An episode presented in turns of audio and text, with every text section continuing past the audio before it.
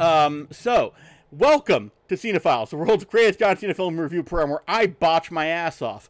Uh, we are here to discuss the cinematic career of the Doctor of Thugonomics, the 16 time world champion, best selling author, TV show host, and overall sentient mean machine. I can see my, my audio line moving. That's what I should have checked for first. Himself, John Cena. And today we are joined by none other than Chris, who you may know as the world's biggest Sting fan, a fantastic stand up comedian, and the brains, heart, and soul of the excellent Tiger Driver 9X platform, which has videos editorial content, and merch, great merch, all about the world of pro wrestling, which is not always that fun. But hey, we're not talking about pro wrestling today, although we'll probably have to uh, at some point accidentally dive into talking about because we're talking about a film from the man himself, John Cena.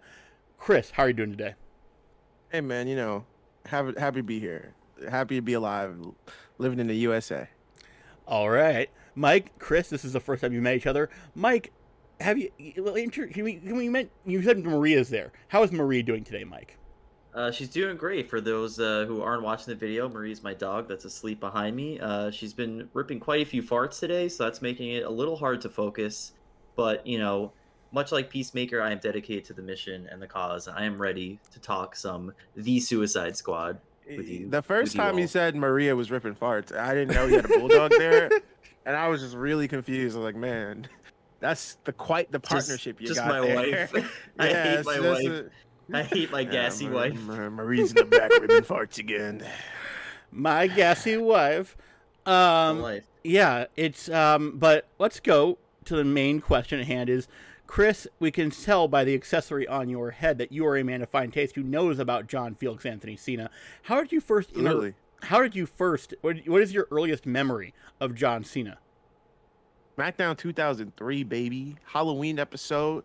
Uh, come through with the pimp. Started rapping for Stephanie McMahon. You know, ever since then, that boy was freestyling. He had B squared. He had Rodney Mack at one point.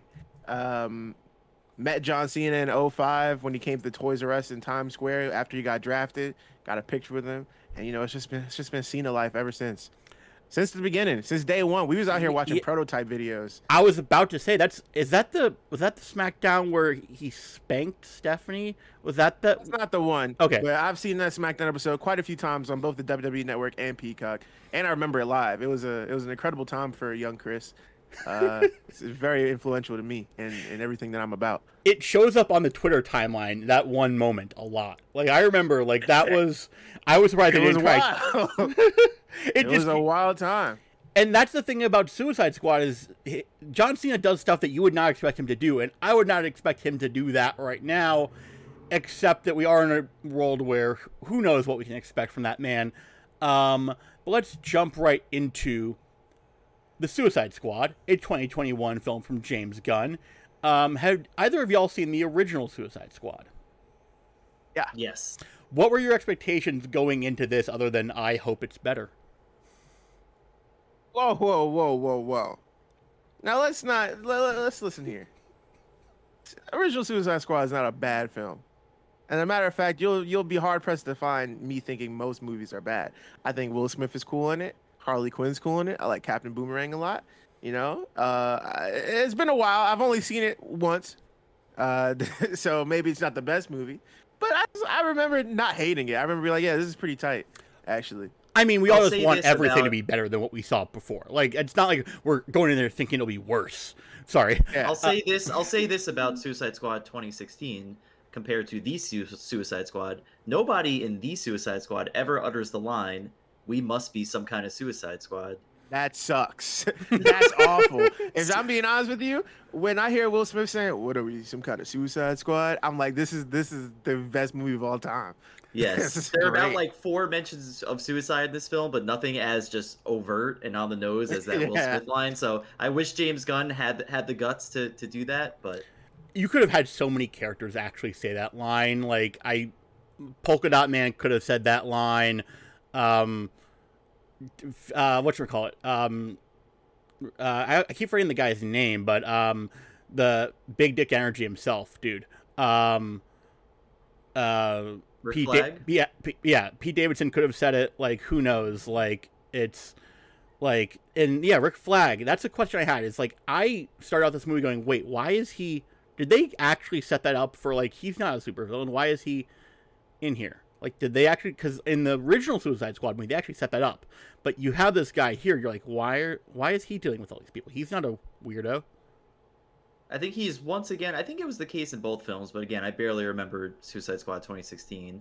But I think he's kind of like Amanda Waller's lead operative and responsible for wrangling all the all the criminals and putting the squad together. Um, I did want to uh, before we get too deep into the the plot of this film, did want to give my quick Wikipedia minute. I forgot. here, I forgot like- the Wikipedia corner. That's all right. That's all right. As I do on Cinephiles, we got to give the quick Wikipedia minute some fun facts. Uh, interesting numbers for the Suicide Squad in terms of performance. So, grossed as of today, grossed 26.5 million in the U.S. and Canada, 6.7 million elsewhere. Total of 33.2 million. You've probably seen some news articles going around that this movie essentially underperformed. Uh, it, it it didn't do as well uh, in North America as expected. Um, but it did break some very specific records, such as being the best uh, the biggest total for an R-rated film during the pandemic, which is a hilarious qualifier.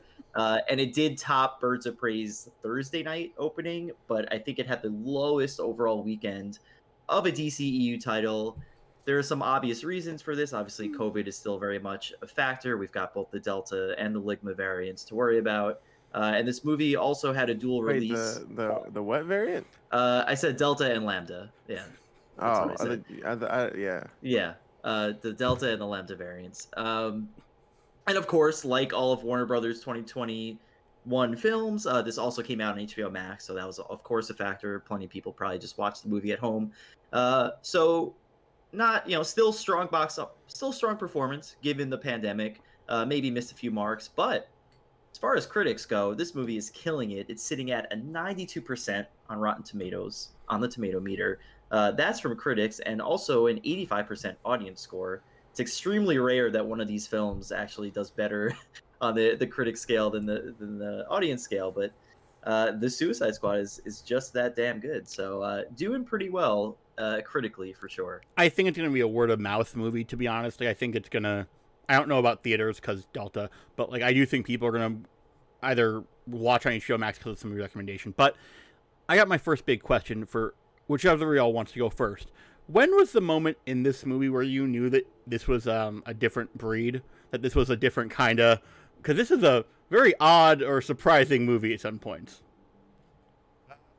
S- Obviously, if you're here by now, spoiler alerts. Uh, just want to make yeah. that Full clear. Thank you, thank you. Yeah, Yes. we're gonna spoil Squad. the out of this. Uh, probably when that bird dies on camera fully, uh, because I watch a lot of movies, I write a lot and storytelling, and I was like, you can either kill this bird or you can either have it be an empath, like you can show he's a different kind of character and not kill the bird or whatever. And I was like, oh, it's probably gonna. They're, they're leaning on this a little bit too much. They're probably not gonna kill it. And they straight up hole in the chest, feathers flying. I'm like, yep, they killed that fucking bird on camera. I was like, all right, I, we're, no one's safe. Let's go. All right, let's get it. yep, And James. that's in the opening like two minutes of the That- film. James Gunn's best friend Michael Rooker shows up to show what can go wrong with too much ball play, and a little bird just had to bite the bullet, and it was just Ain't nothing, ain't nothing wrong with too much ball play. Baby. Speaking of biting the bullet, I think the mo- the other moment for me, uh, the next moment like that for me is probably when Pete Davidson got his face blown off at the beach. Because like Yeah. we knew this movie was going to be violent. It's an R-rated James Gunn movie. He was able to do whatever he wanted. But just seeing how visceral and how explicit they were willing to get in a way that's so over the top that it's just hilarious, I was like, okay, let's go. I am I am strapped in. the I'd good. argue even before that was when Weasel died. Yep. Oh yeah. I was Because I- expecting this answer. I was expecting this answer. yeah, well, the bird was like, "Oh shit!" I, I went to this a little high. Uh, uh, it started hitting like right at the trailers. I think they played the like the the new Michael Myers movie trailer, and I was like, "Whoa, this is awesome!" And I was like, "Okay, it hit." and so then I'm getting there, and then I'm like, "Yo, that's a real fucking like weasel." Like it's, that's, a, that's a full body CGI weasel. What the hell? And then it falls in the water and it just starts. And I'm like, this is cr- it's it's such a. It felt like it was a five minute long scene, and I was like, Jesus Christ, man, this is whole like this is comedy. This is insane. and they had that line where Pete Davidson yells, "Is this thing a dog?" And the whole conversation. Courtney, yeah, it's like, is it is it is it a dog? Is it a dog? It's like, it's The and whole the whole chopper scene was fantastic. All the Yeah. little interactions on the on the helicopter were great. and you're looking Yeah. on the helicopter going, "Who are these people?" Like if you're not like a especially knowledgeable like comic book fan, you're like looking at. I think some people were looking at Mongal going, "Wait, did Becky Lynch go in this movie and nobody told us?" Like that character seems sort of new for like a tertiary comic book character, so to speak. Yeah. And then you have TDK, who you learn what TDK stands for soon, but like that is supposed to be Nathan Fillion, and that looks like 20 years younger than Nathan Fillion. I'm like, That was honestly one of my one of my favorite just visual gags of the film when you finally get to see him use his powers, his arms detached, and all he's doing is just It's Very- really funny. Yeah. really just flailing his arms and barely knocking their weapons down and, and not not really doing a whole lot. Um, I thought I thought they made really good use of that gimmick. It was yeah. That's the great thing about this movie is it knows the comedic value of all of the people's abilities, and to have Javelin be a character that pays off in the last like 12 minutes of the movie, and when Harley goes, I realized why I need that job. Like, yeah, they were. It was incredible. Yeah. Amanda Waller recruited him for a reason. Come on. yes. Um, but Amanda Waller really is, I think, they're they really want to use her a lot more in these movies. I feel like because they didn't overplay her out in this. They let that character Yes. have enough time to not. But also, she's kind of like Peacemaker in a weird way because they're both going to do whatever the hell it takes, and they both seem to have no moral. They will cross the lines Yeah. over and over again. Uh, but fun fact, I was looking up as the Pete Davidson character. Blackguard is the character's name, but his real name, Richard Hertz. H E R T Z. Richard Nice. Hertz. And um that's a That's refreshing. yeah, um it sounds painful. But um, you know, but I had a question. Why did Michael Rooker go insane on the beach? Because he saw everyone get he's he saw Pete Davidson's face like gone. everyone is dying. Everyone is dying in this brutal, disgusting way. He's like, yeah, this is a, I'm just dipping out. Okay, so I, I should have said that this why did nobody else lose their shit? Is actually the question so- I should be asking. So yeah, speaking of my uh, Savant, Michael Rooker's character, I was thinking about it again this morning because I, a a I kind of wish he stuck around a bit longer because I kind of wanted Yeah. to see what his whole deal was, especially uh, aside from being really good with a handball. Yeah. But uh, but yeah, he almost I feel like in that opening scene was like the vessel for the audience because he's like seeing how batshit insane all this is, and then he's like, all right, I'm out, I can't do this. But he also I I love for his death, which of course he was the first person that Amanda Waller pulled the plug on, and as you know, they they all have this explosive attached to them in case they defect and do the and don't follow orders. So she blows his head off while he's swimming away, and then you get that amazing title card where it says Warner Brothers Pictures presents in his blood, Yeah. um, which was so beautiful. I love that. It's such a great stylistic touch, and we got that throughout the whole movie. With, Yeah, it was these awesome. Environmental title cards, yeah. But the birds get their revenge on Savant. The bird, because a bird got killed by someone earlier, a bird just peeps down onto his neck and just starts pecking on his bloody stubs. And it's like that was great. nature remembers. oh, It was awesome.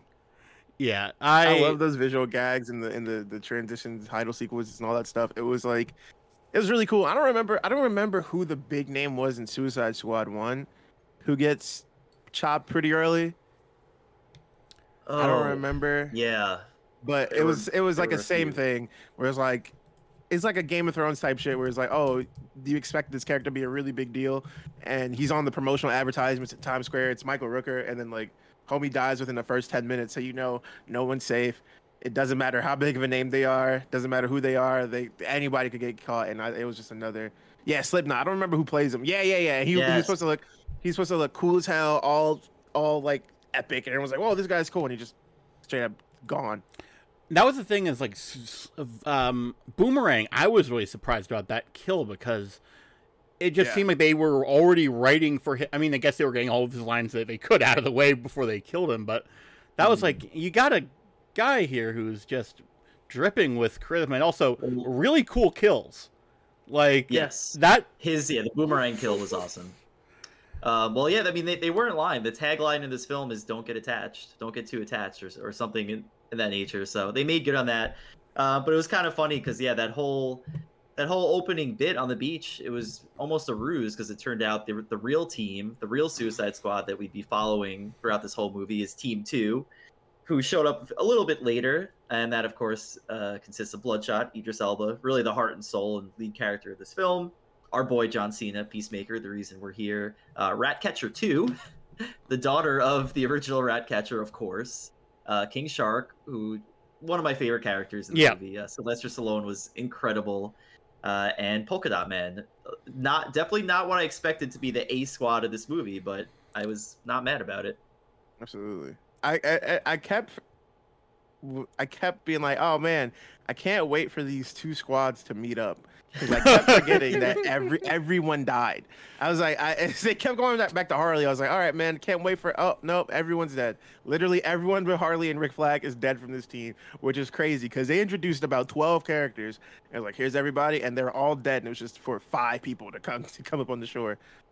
I thought Flula Borg would have had a little bit more time because he Yeah. worked. They were he worked with Cena before in um, Ferdinand. Flula Borg was one of those German horses that was like prancing and dancing, and Oh, yeah. I, I expect John Cena gets all of his past collaborators long roles, but that's just assuming.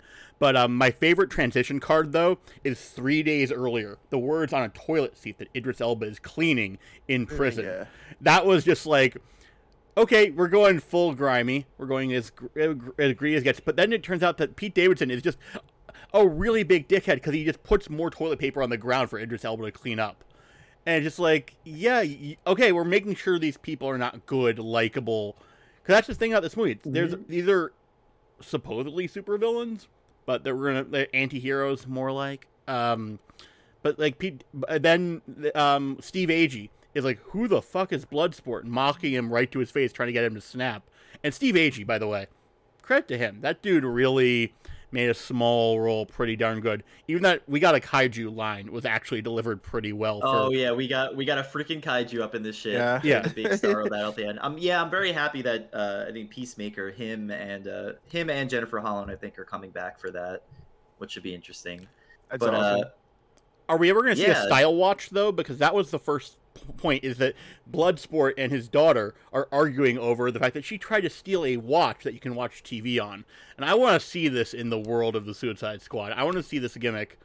Like it's like it's a great moment for the Bloodsport character, Idris Elba's character, where you're like learning that he, that's the character's name, Bloodsport, right? Because I kept thinking it's one of seven different like combinations, like Deadpool, like. Eh. Um, but yeah, Yeah. th- we we had this Deadshot. Now it's Bloodsport. Yeah, it's a great moment for that character to like become like you define them by saying, "Oh, they're a, they're a single father. I think the mother is dead, and that's why the daughter's like, get off her back. She's not here." Um, and then Manuel was like, "I'm gonna let you die, your child die in prison unless you help me." She went full Michael Jordan and fucked those kids on her on Idris Elba. Yeah. Yeah, it was fucking crazy.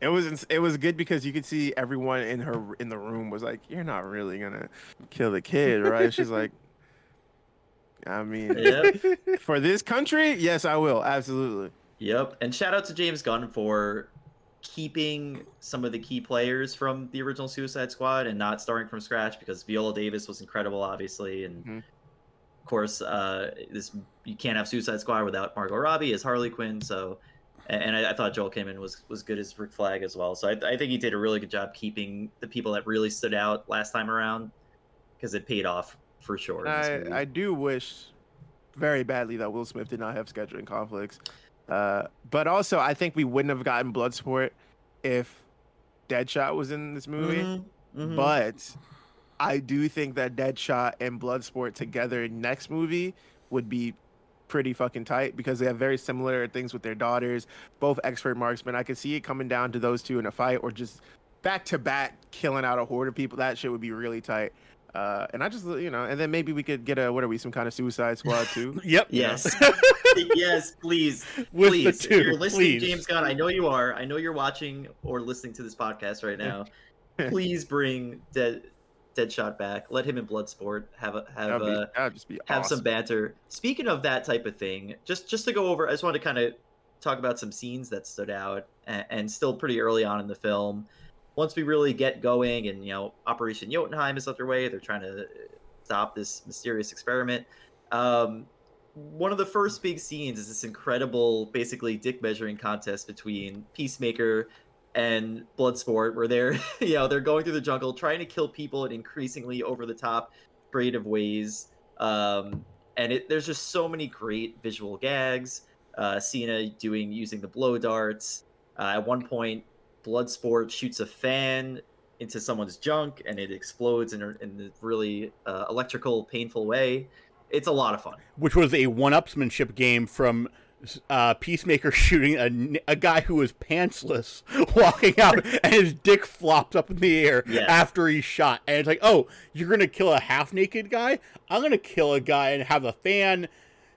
Who, who knows what kind of heinous happened in that bathtub? But like that was and not. this was this was also one of the first moments where you you realize like John Cena was just fully unchained, able to do whatever the hell he wanted. Because on top of just the excessive over the top violence, you get those great gags like as they're as they're going back and forth. Uh, Bloodsport gives Peacemaker the finger. Peacemaker does that motion, you know, and it's like here we go. We're getting John Cena cranked to like 250, and I love it. But I before was we so happy to see him on screen. like when he pops up in the prison, I was so I was like, man, I don't. It felt weird, man, because like it was like the, when I when I saw Walking Tall for the first time as a kid. It was like that's the Rock, and not even the Scorpion King, because there, as you know, I was too young. But I was like Walking Tall, I was like that's the Rock, like that's the guy right there, man. It felt that way. Like we've seen Cena in movies before, but it's like this is a big movie, and that was John Cena. Like that was like if I had to take a guess of John Cena's real jokey personality. Him walking out on that prison and just talking about like how he's got like smaller bullets and how he's so decorated and all this shit. I was like, this is I, I immediate smile was on my face. and it's when he's smiling a little bit when they just introduce him Yeah. and he's standing in that doorway. Just like I'm like, that's John Cena. Like no one I, I can't imagine anyone else doing this role like John Cena, honestly. Like just cause he in all in all aspects of life, I really do fully believe John Cena may or may not be a psychopath. There's no you there's no way you have that work ethic, ability, and are that kind and that nice without being a psychopath to some degree. He's like Kanye West level of genius type shit. Like that you're a psycho. You have to be. And there's no one that could hold that stance of being a you you almost forget that he is a criminal.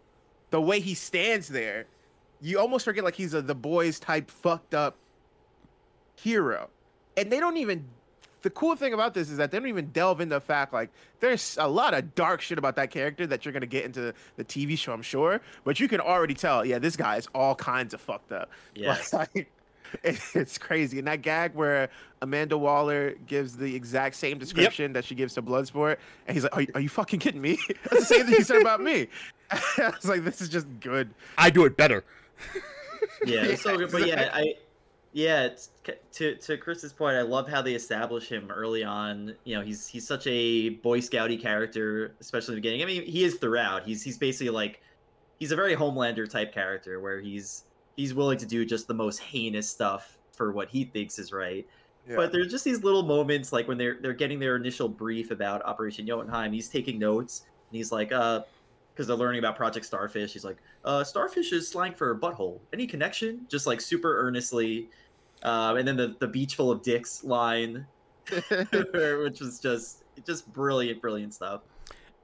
we can't like we're gonna jump back and forth here but king shark being introduced reading a book upside down is the most m- m- leonardo dicaprio pointing at the screen energy i've had about like seeing like my dumbass trying i've been trying to read more lately and it doesn't always go that well i'm a slow reader and i really i felt like represented in like ah man king shark is trying his best but he's probably not finishing war and peace anytime soon uh king shark was, That was, just yeah, I was, and it was he was No, just go so ahead, good. yeah. it was just so like I would I would kill for just him, his uh Stallone's King Shark and Vin Diesel's Groot just to have a conversation, to be honest with you.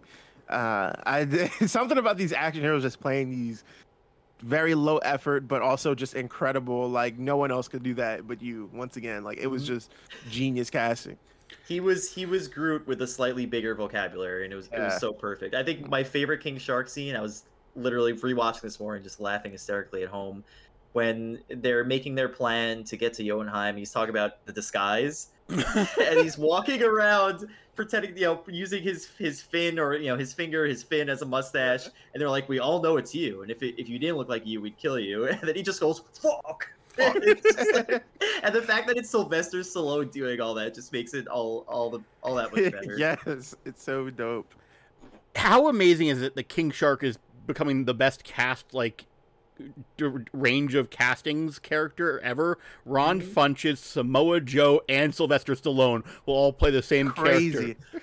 I want a table of three for all of them so bad. Just them talking about everything, because that's a, Yes. that's just that's three people I love so much, and it's an incredible. It's just an incredible character. Like, and I'm happy that he's getting his due for for for the last year. It's kind of crazy, and they're all very different versions of King Shark too, uh, which is just fucking amazing. I just love that they call him works, Nanaue. yeah. Like N- Nanaue Yeah. is such a great name. Uh, it's um, but then we meet Ratcatcher too. But hmm uh, Cena asks, uh, BR25, welcome my fellow Basker. Um, we meet Ratcatcher 2, and uh, Peacemaker is like, we, we couldn't afford Ratcatcher number one. But it turns out Ratcatcher number one is her father, and he's dead, so you can't really. So the, the team doesn't have that much of a budget, really. Um, I assumed that Ratcatcher one was like a hero, and he died, and then she just was Ratcatcher two.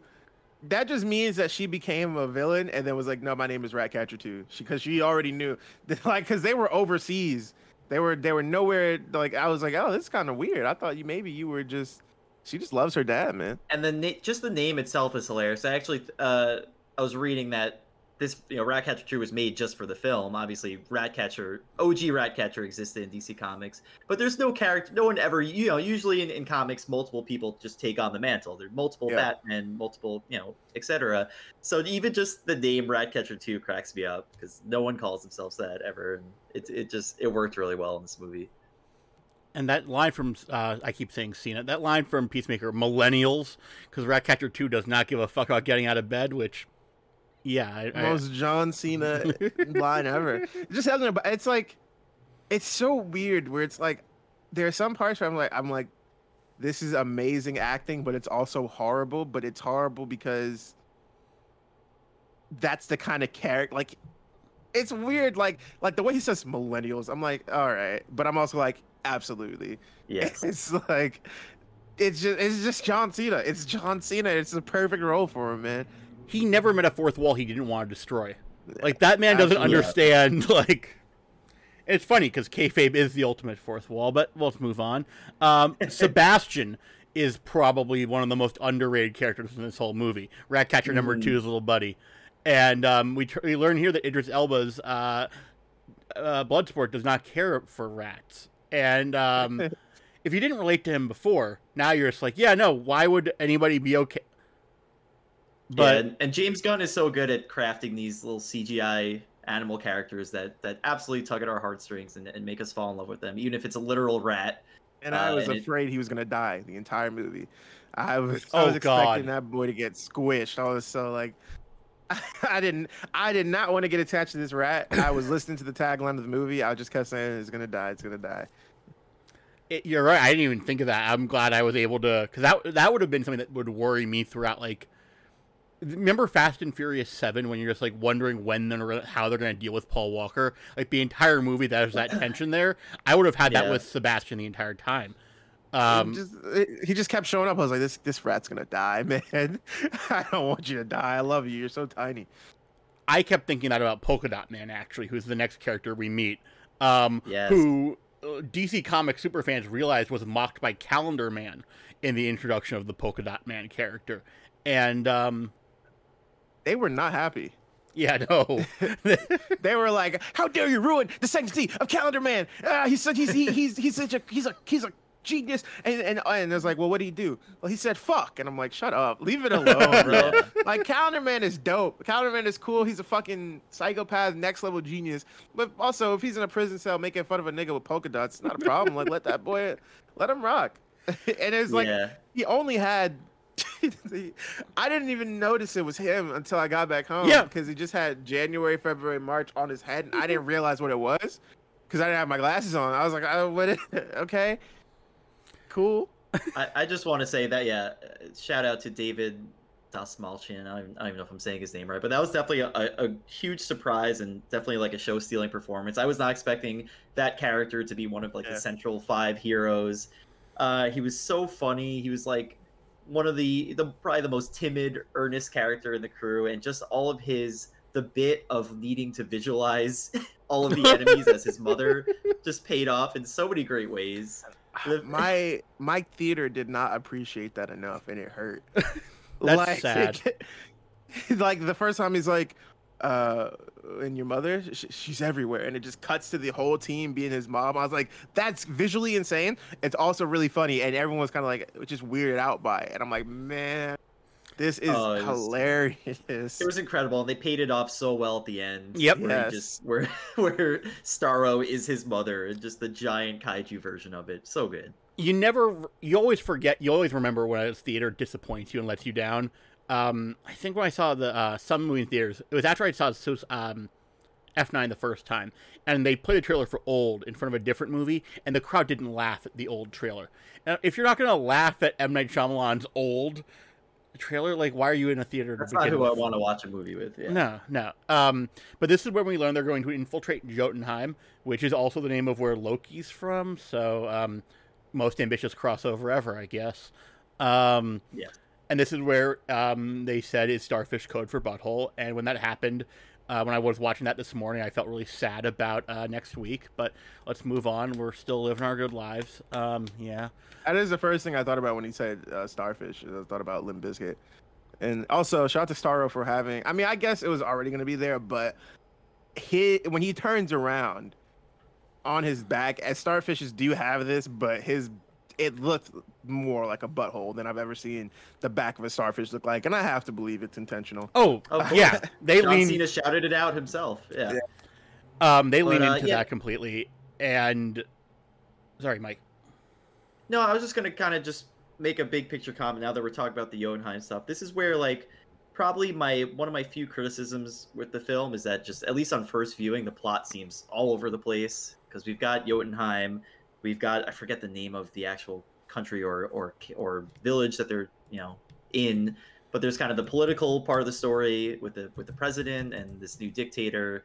Uh, then of course you've got Harley. Kind of she ends up having her own kind of side quest. Um, but I do think in the end it all came together well. But yeah, I did before we uh, before we talk about the man of the hour and and, and d- dive deeper into Peacemaker. I did want to give a shout, shout out to Margot Robbie as Harley Quinn, who we knew she would be incredible. But I love that she, I kind of loved that she got her own such a her own dedicated part of the movie. Um, and yeah, everything from just that beautiful escape scene to her shooting everybody up to just the happiest music. Um, and her interaction with the dictator president guy, I forget his name. It was all just so brilliantly done. It was Corto Maltese is the Corto um, Maltese. Yes. Because if you remember, there's that moment where she's trying to figure out what to call people from Corto Maltese, and when she's in the pit, and she's just like Mhm. rattling off all the different variations you could do. And yeah, no, um, the only thing I, I loved the stuff with Harley Quinn. The one thing I was just like, they he uh, the dictator claimed though we love you. Harley Quinn is like the emblem of everything right about fighting against American power. I'm like, you know her so well. Great, we're gonna have some jokes from the Birds of Prey. And like they have a banquet for her with no breakfast sandwiches. I'm like, did nobody Yeah. see Birds of Prey? Didn't- But that's just the only real. yeah, I'm not really holding that against the movie though. I just was like, I want that little bit of uh It'd be, it would have been a nice Easter egg. All we really get, I mean, we get the Vegas mention of Joker, you know, when she kills what's his face, and she's like, you know, after my last relationship, I realized uh, she probably walk away when there's some red flags, and it was good away, character development for him in the chest. yeah. Um, but then we learn that they have to track down the Thinker, who I think is a character I really wanted more of in this movie. Um, because he sort of is Zack Gibson from NXT UK, but even weirder. Um, but like, dude Yeah, is in a um, Capaldi of yeah. uh, of Doctor Who fame. he was at a gentleman's club called La Gatita Amable, which translates to the kind little cat. But um, you know that's not what they're talking about. Um, Never know, man. um, the, a question. So there's an age difference in the hosting on this podcast. Chris, you've always been shocked and appalled how old I am. But um, when they're talking about the plan, they um, Ratcatcher number two asks what that thing is, and it's an overhead projector. Had you seen an overhead projector before this movie? Of, of course, I've seen an overhead projector. Okay, What? I just want. I just don't know. guy. Guys, Okay. yes. Okay. Um, and People then are like, oh yeah, you know what a VCR is? Uh, yes, I have VHS tapes. You're not that young. Yeah, but then we get to this beach, and like Bloodsport has all the coolest guns that I thought would be like normal superhero sci-fi guns as a kid. That was the part of the movie that like t- hit my little kid brain up here, going Mm-hmm. spinning and shit. Yeah. Yep. That was super fun. Yeah, Yeah. I'm really upset because when Amanda Waller's like, "Yeah, he put Superman in the ICU," I'm like, I want to see that. Mhm. Like, I want to see. I think the one thing this movie made me sad about is how disjointed the DCEU is. Because when you're like talking about the Thinker, we'll probably never see that character again. I'll probably never see him put Superman in the ICU. We'll probably never see a lot of these characters again. Meanwhile, if this was an MCU movie, we would have had a Ratcatcher 2 short film, something like that. Like Disney I Plus wish- series. yeah, like I wish this was. I always wish DCU was put together because it's just like I used to really love the CW shows, and they used they have um uh the, the uh, Arrowverse. yeah, the Arrowverse, but it's like the uh the show that's all of them together, Legends like of all Tomorrow. the villains. Yeah, Legends of Tomorrow. Like Captain Cold, guys like that, they are made for Suicide Squad.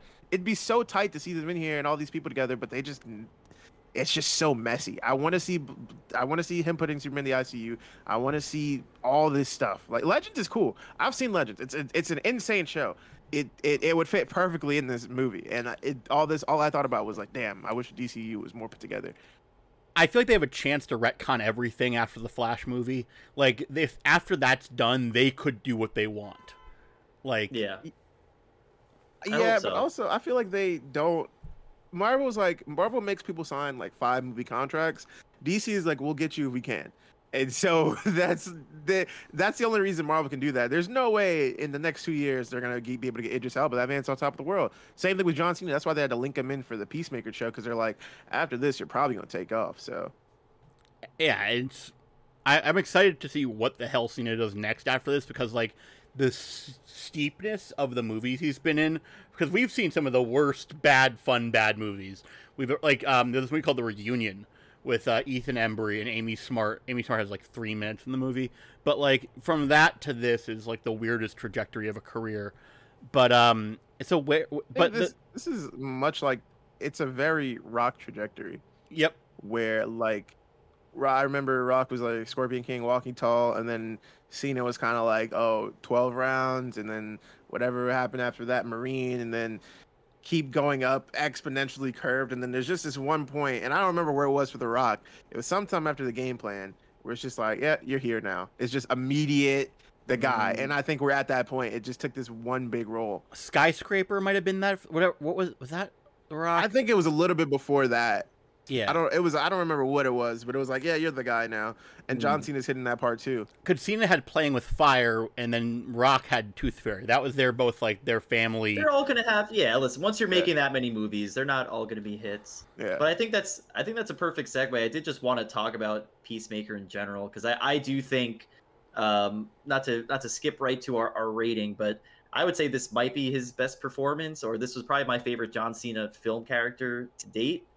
Uh, I thought he had, you know, he was hilarious in that overly earnest John Cena way, but then he also becomes genuinely menacing by the end, which I wasn't expecting at all. I didn't even, I, wa- I didn't know that he was going to end up having kind of a, a villainous and antagonistic role by the end yeah. and he was way way more intimidating uh than he ever was in Fast Nine, in my opinion. Oh, yeah. he was the main when when he was the main villain. So I thought he uh, I don't know I thought he put on a great performance. Uh, shout out to his costume people because everything from him in tidy whities to him wearing that overly tight polo shirt at the club where he was basically a crop top the blue uh, shorts. just- just looking at him was hilarious. Me and Henry were embarrassingly embarrassingly loud during the underwear scene because it was just the greatest visual gag. I, uh, I I need to know if it's a prosthetic or not. I gotta know.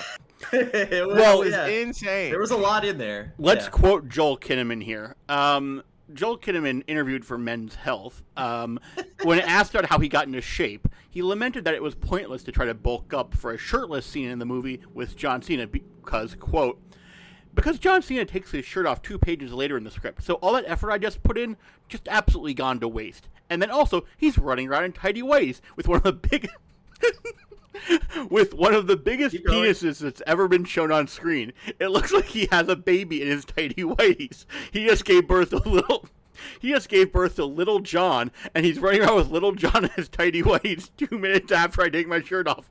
So what was the point? There was no point. And like, You feel for Joel Kinnaman, like So it was so it was real. That sounds like confirmation. I, I think so, but also that he's been like, it's really funny if the Peacemaker is just full flogging it. And so I don't know. I gotta know. I need the confirmation from John himself. I hope he goes on a late night talk show. Somebody's gotta ask him. But it would explain why he's wearing jean shorts his entire career. I think Cena's gonna do a Desus and Mero interview at some point because he did an interview with them on Viceland. I think he, I'm pretty sure he was on their show there. So he'll, they're gonna ask him about that. I, I would hope Alright. and expect that at this point. Well, John, how about you come on the show? How about you come on this show right here, John? Answer all the tough questions. You know, um, Vacation Friends, uh, the Peacemaker. There will be ample opportunities in the future. Vacation John. Friends, another film in which John Cena wears very little because he's on the beach in bathing suits. I'm sure that's going to be also going to be a lot of floppage going Well, on. I guess there. we're gonna have to compare and contrast. Yes, that's Uh, the only way to, to solve this solve this conundrum. I've got some good split screen graphics I can use for this. It'll be useful. Um, you know, um, but then right now we're at the beach, if I'm correct. If like to pull, also yes, Mike, I agree with you. This might be my favorite. Uh, we sort of penalized some movies for having lesser less amounts of Cena than previous, but like Mhm. this was so good. Every spoonful of Cena went a long way. The, everything like they made it stretch, Yes. like they made it work, and I honestly, this is so funny and so weird and like the tidy whitey's line when he said now that's just racist after them being called tidy whitey that sounded improvised. Like it was just the most off the cuff random thing, and it was it was hysterical. because i don't Oh, see james man. gunn as writing that in Yeah, I, I mean, no, it's it's it's it's felt right. It felt you know that that was very it felt James like Gunn John thing. Cena. It's just I don't know, man. I don't know if James Gunn's been watching WWE television for the last 15 years or what. But this man knew John Cena, knew every beat he could hit, knew the perfect thing. It was it was literal perfect casting, man. Mhm. and it's it's also just like it everything is so good casting because like everything about king shark Nanaue is an amazing person for cena to play off of it's an Mhm. amazing like that's what you could think of like your biggest like freak monster wrestler in wwe that cena's had to like do promos against where that guy can't talk that much that's sort of similar with what Nanaue's doing where Nanaue will just yell hungry and yeah Yes. i relate or num num yes i relate Mhm. but like it's and then what was what how did cena react to seeing polka dot man's rash the first time did, did he like did he he, he Oh. yelled like norman bates or some sh- He like did call him Norman Bates. Yeah. because of the mom stuff that polka dot Yeah. man's rash is more unsettling than i expected it to be It's an interdimensional virus, Henry. Yeah. It's not a rash. yes but i, I want yeah okay um but i thought that was like really well special Yeah. effected I do want Yeah. to. Uh, I, I, I did want to jump to kind of the the near final act because I think that really encapsulates where Peacemaker really stood out in this film. So just to like just to briefly recap, eventually we get we get to Jotunheim.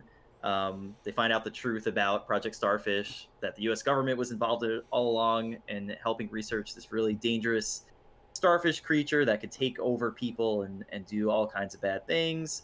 They get the drive with all that information on it. And of course, Peacemaker, being the Boy Scout he is, he actually had his own secret mission from Amanda Waller. Don't let that thing get out. And then that leads, that's basically the heel turn of the film. Um, and that's where we get a really great fight scene with uh, Peacemaker and Rick Flag, where a lot of it, you see it on the reflection of Peacemaker's helmet, which was such a cool directorial thing. It was What- so cool. Yeah, it was awesome. I was it kind of I felt like it kind of went on long, but I was like I also liked that it went on long. I was like this is a really cool it's like something that you'd see in like a video game cutscene. I was it was really unique and a really s- cool way to show that. And they just give you a lot awesome. of Cena's uh, Peacemaker's reactions to stuff. Like in that whole scene, in that long fight, I think it's why it's so long. Is that his character kind of changes a little bit, and his amount. Of, they had a slight give a moment of remorse, so he you don't. You're not trying to completely erase his humanity. They when he Yeah. kills him, that ugh, that stab him in the neck with the glass. It's, because it's like, okay, you're super villains. You're gonna knock each other out. Nobody, you're not Yeah. trying to actually kill each other. Oh, you are. Um, Oh, yeah. uh, like when he does that, this moment, this look in Cena's eyes is just so. Oh, he has that versatility too. He can have remorse over murder. That was like, yeah, no, I want John in everything now. Like, it's, And then yeah, and then right after, you know, uh, Ratcatcher Two grabs the drive, and then he's about to shoot her, and it's the same kind of conflict where he's he's starting to become really menacing and intimidating. But you could tell it's not that he necessarily wants to kill Ratcatcher. He literally says because I'm thorough. Like he's it's like I just have to do it because it's my job. Um, and then we get the great. There's a lot of like parallel and backward storytelling because you get the eight minutes later, the meanwhile, and then when it all culminates, we get the great callback to the bullet thing with um, Bloodsport and Peacemaker, and it turns out Bloodsport had the smaller bullet the whole Yeah, time. that was, that was fucking awesome. It was sick.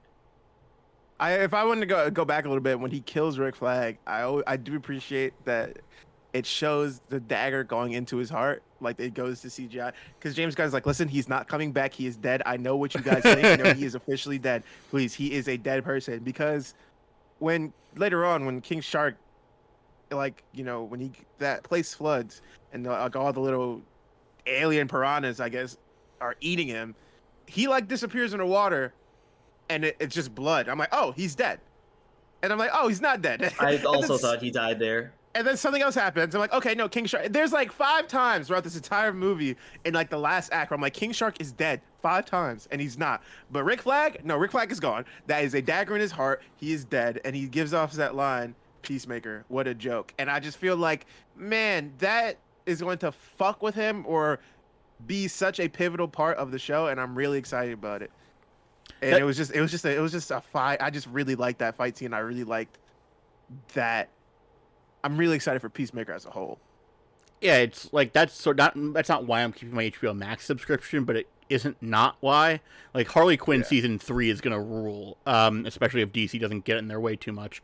But like, I am so excited to see what they do with Peacemaker, um, and who comes back and who does stuff. But like that whole last scene where you think King Shark's uh, is dying over and over again, that was the most Smash Brothers level transition shit I've ever seen in a movie because that building keeps breaking and d- Mhm. j- moving around, and it was like really. I really loved how like oh now we're outside and everything is interconnected. It was like a one giant set and like everything involving um, Starro's little mini Starros, um, which yeah that would really fuck with Drake Wirt because he would not have anything to protect himself from those things. But like it's really at a point with uh, I really loved everything they were doing with the staging of that whole thing. But yeah, I couldn't tell what the hell those little things that jumped onto King Shark were that were like leeching blood off them. But those were cool Yeah. as hell. to to your point, Henry, I, I loved that the uh, the final, the big final fight against Starro. I love that it was so bright and clear. It was in broad daylight. There wasn't it wasn't overly murky like a Justice League or or even some parts of Guardians that are very CGI heavy.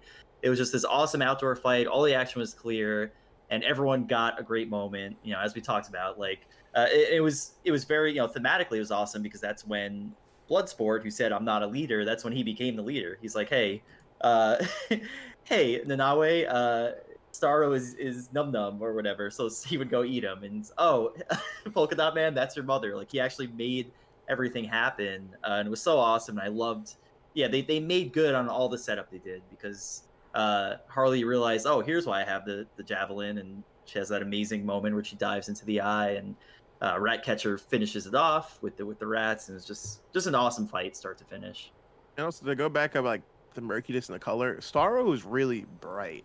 And he was really beautiful. Like the pink and blue and everything. It was just like a really vibrant villain that I feel like even like in Guardians where villains are like purple and like people are blue, it's still really dim. Like this dude was bright and just like cool looking. Like it was really tight to see a villain like that on the screen. And it was really tight to see like the you know, the little mini Starros taking control of people and all that stuff. It was a really cool thing.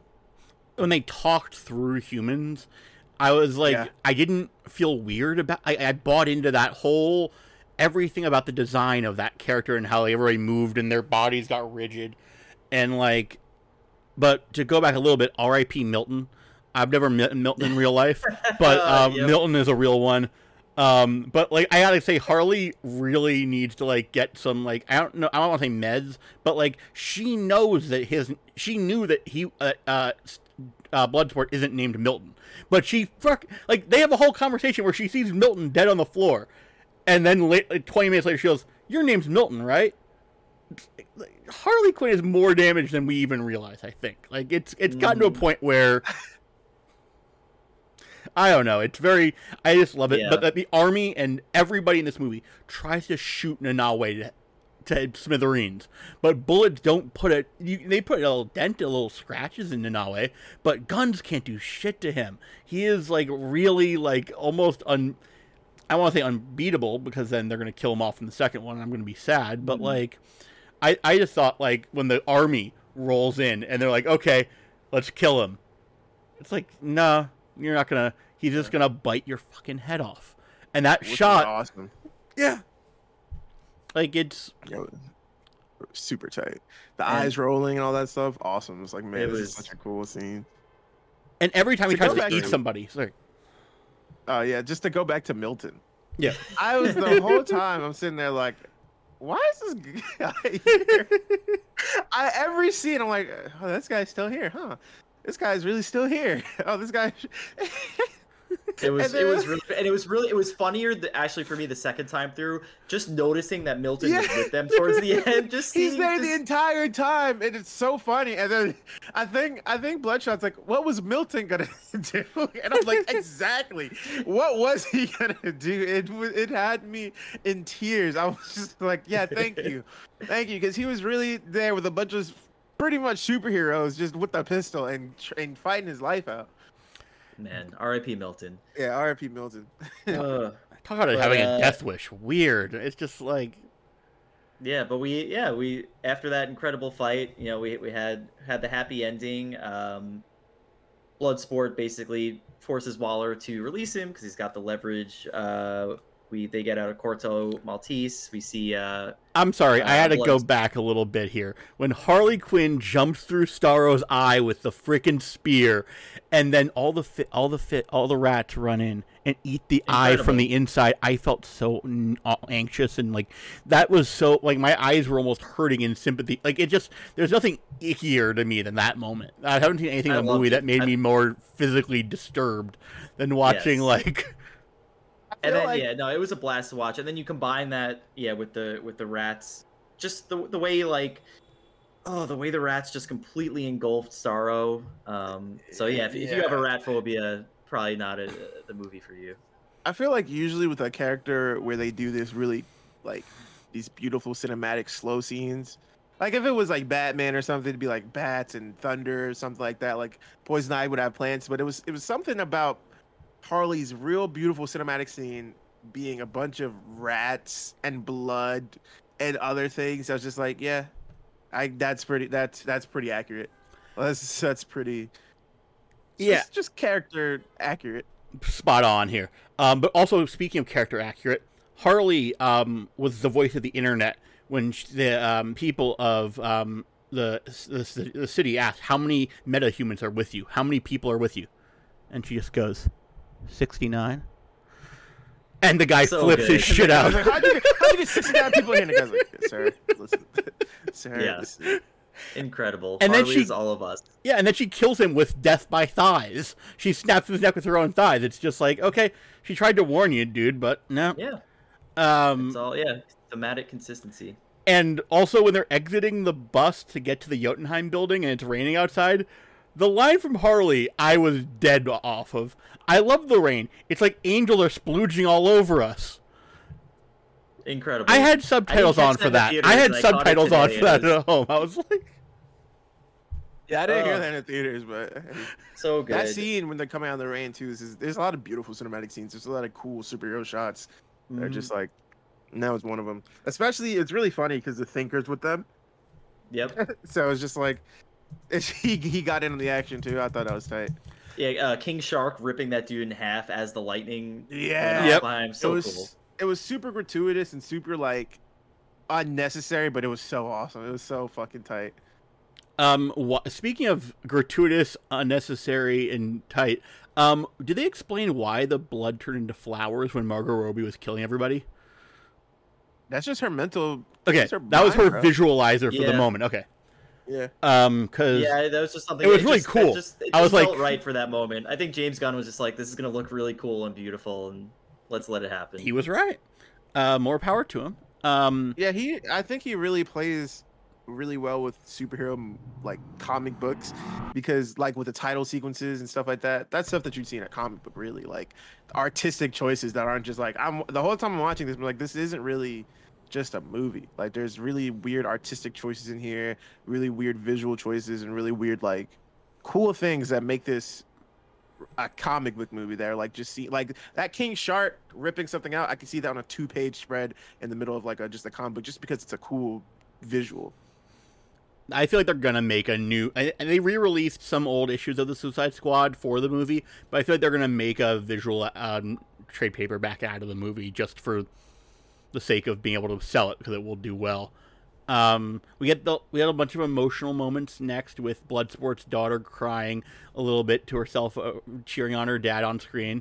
It was really nice. Um, and then Bloodsport finally pets little uh, Sebastian, has his little moment with accepting him, kind sweet. of.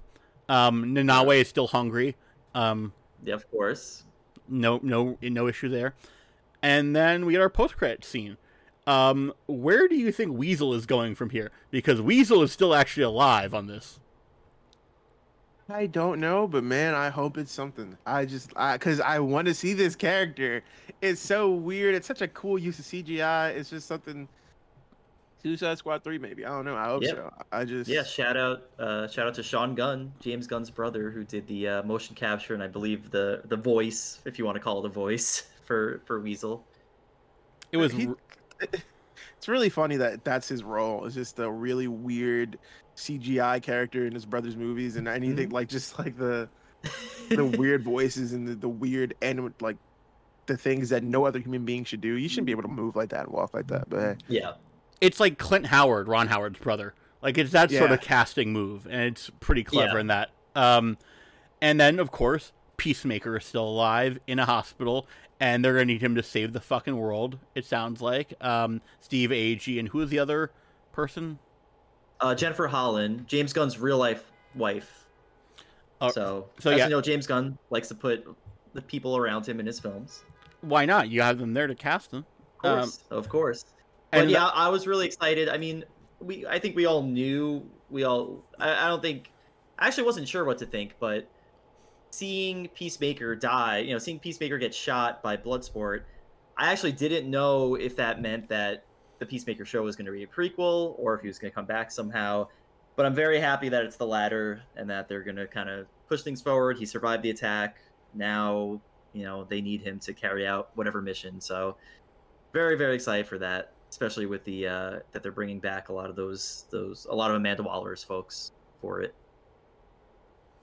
Yeah, I, I, I think we kind of talked over it, or we skipped over it. The scene where Amanda Waller is going to kill the team for going into uh, Corto Maltese and going to fight Sarah. First off, stupid decision on her part. Like I Mhm. like it's not like they were leaving the mission; they were just going to go try to kill. Like you got what you needed. If them taking out this starfish is honestly that like, what did you think the starfish was not going to take over the entire world? I was just like, you should just let them rock. But it was kind of satisfying just to see that entire team just just that lady just boom take her head off. Well, not take her head off, knock her out. And yeah then the rest of the team just kind of like, hey guys, go this way, deal with this. It was like really satisfying to see like she they're good people. She's just a real mean boss. yeah That's not. I've never been in that situation before. But um, the thing is, I really loved that team because like early Yeah. on in the movie, like you, they're the- almost a surrogate for the audience. They're betting on who's gonna live and who's gonna die, Yeah. and there's and they're really and when once they knock Amanda Waller out because she's trying to put push the little glowing button, um, like one of them just takes command and goes, "God damn it, Brian, you asshole! Go in the get on the video or whatever." Like they're it just all they they all know the streets, people to go down. It was it's nice to see like that whole thing that team working and because I just you're right. There's to know that it's not everybody in this organization is just scum because that was the weird thing from the 20 minutes I saw of the original Suicide Squad. Ike Barinholtz is a real sketchy guy in that movie. He's like Mhm. tempted to like do terrible things to Margot Robbie in jail and like he's being mean to Will Smith and it's like th- this this team was a little bit more like okay you're gonna have some relatable people in here maybe they're still doing weird stuff for a living but um also to jump back again, Margot Robbie, after killing that dude, says, "And R.I.P. to that absolutely beautiful monster between your legs." It's Yeah. just It's just incredible. Yeah, she she was incredible. I could I could have used even more Harley, but I think we'll. Yeah, I'm glad she got. Uh, I'm I'm glad she got a good chunk of screen time, and there will be more. You know, there will be more Harley Quinn, whether it's Birds of Prey 2, Suicide Squad 2, whatever they want to do.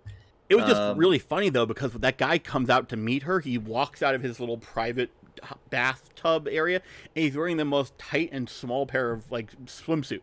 It's like Harley, you're either something's wrong here because what dictator is walking out of a private bath actually wearing a bathing suit? Like that's but that's I don't know. question for a different day.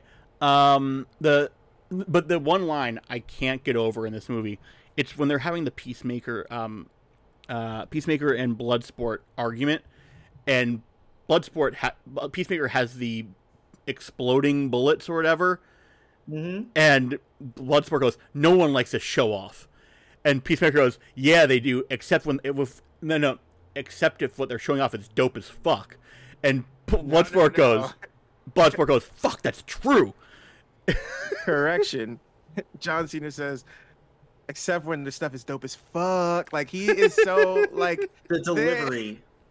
it's so fucking John Cena. It made me. I Yes. was like, dude. I love that's why uh, one thing I kept thinking this movie it almost feels like a culmination of some of his best roles because like on one yes he's part of it's like he's an action hero he's a little bit of a villain but then you also get some of the in, unhinged comedy that he, he got to do a little bit of in blockers and Yeah. he's just cranking that up like this the lack of filter the ability to just be as vulgar as he wants and yeah that was one I I I, I wrote down today just taking notes like so many quotable lines and the, the dope as fuck one was so damn good. And I'm just just also kind of sad that Amanda Waller didn't bet on them as well. That's what I was kind of waiting for the whole time. I was expecting her to yell at them and then be like, "All right, put 20 on Pete Davidson." Like I, I really wanted that really badly. yes But I liked her playing golf, I guess, just to show she's just like as long as the mission gets done, she doesn't care.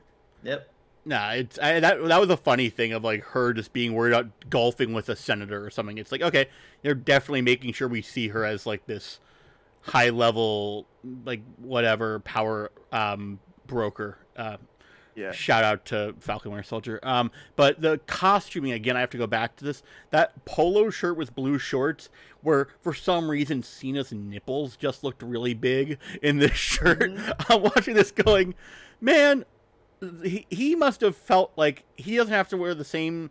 Like in WWE, it's like okay, jean shorts and a colorful shirt. He's getting the variety of costuming that he's always wanted. It seems like. Just That's great, shirts, yeah. tight shirts and, and jeans is all, or in shorts is all he needs. Yeah, and a toilet bowl and a toilet bowl helmet. that's Well, what I want the explainer or- for.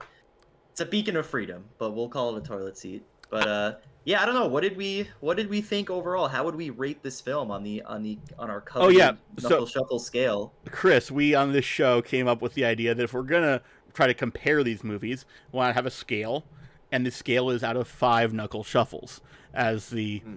Set source material gives it to us. Um, currently, uh, just to give you some perspective here, uh, the top ranking uh, John Cena movie is Blockers with 4.5 knuckles out of five.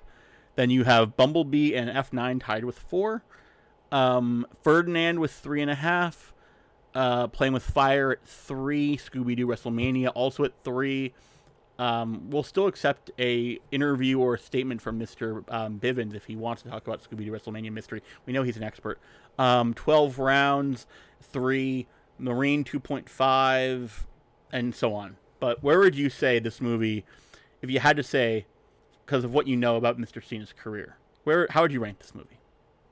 I'd rank this as a 4.8 and a 5 but i want to rank it above blockers uh I, I i i if it's just john himself i think john's a fucking 5 i thought everything that he did was fantastic he is himself as a, as a visual gag himself uh, his comedy is next level. His acting is, is getting better. He played a lot of different roles, and it made me excited for Peacemaker uh, a ton. I think this movie was super tight. I think it's probably the best DCEU movie that I've seen. Honestly, um, it's just really fun and really enjoyable, and I want more. And but there's just like there is some weird stuff, and maybe I don't know if it was me being under the influence, but like I felt like getting into getting into some of the stuff, I'm like this is really put together. But as long as they got there at the end, it don't really matter to me. But I was like, this is weird.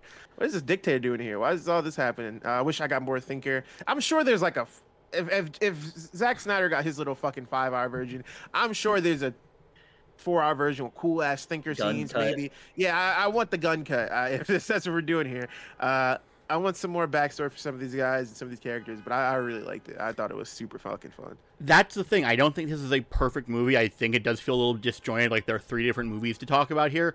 But yeah, I do think it's better than Blockers, especially because Blockers had sort of seen it going against character in ways, but this, like every time the camera cut back to the um, Suicide Squad, even when Cena wasn't talking, when he's in the tidy whities, every shot was funny. Even if he's Yeah. not doing anything, just saying there, you're right. He is a visual gag. He is a sight gag, and like I'm like nothing is funny about somebody throwing blow darts, but somebody that's six foot three and fucking two hundred fifty pounds with the tightest, just doing it. It was I was dying. It's funny. He's a visual gag. stabbing that body needlessly while walking by it. so casually, like it was just like it was a steak. He was just like chopping it up. Uh, but yeah, just just to, I mean, I'm I'm with you guys all the way. I, I think this this is at least a 4.5 out of five. Um, I definitely, if we if we were just gonna do a straight worst to best ranking, I think this is this would be number one on the list. And yeah, I think it's one of the best DCEU movies, if not the best. I know the bar is pretty low. And yeah, I, I would say this is easily my favorite John Cena performance. I mean, he wasn't the main star of this movie, but as part of an ensemble that also was sort of an antagonist by the end, man, he was just he fired on all cylinders. Like I said, I feel like it's it's the best of what he's given us. We got John Cena's comedy, we got some great action out of him, and we got a really menacing villain turn towards the end. It was uh, like Chris said, like I am so excited for Peacemaker. I'm so happy he has his own HBO Max DC Comics show. Like what a crazy thing to say in 2021.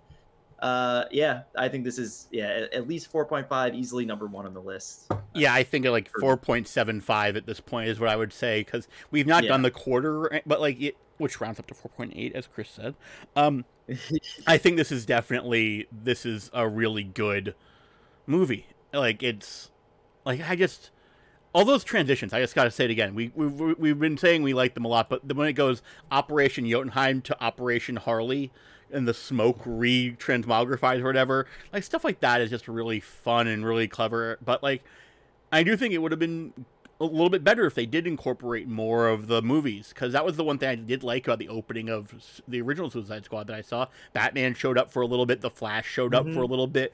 Those felt more in the universe. But um, yeah, no, I, but I can't say anything negative really when we're talking on a movie where John Cena did every single weird ass shit he did in this movie because I'm not gonna look a gift horse in the mouth. Like, no, this Yes. is um also Nanaue um everything merchandise Yes. Nanaue out the Yes, Yeah, give me I- I hope they give me that make a- HBO Max series. I hope they make a Peacemaker hot toy action figure, like the three hundred dollar real high definition statue. I want those. I just want a Mhm. big, big Match John statue.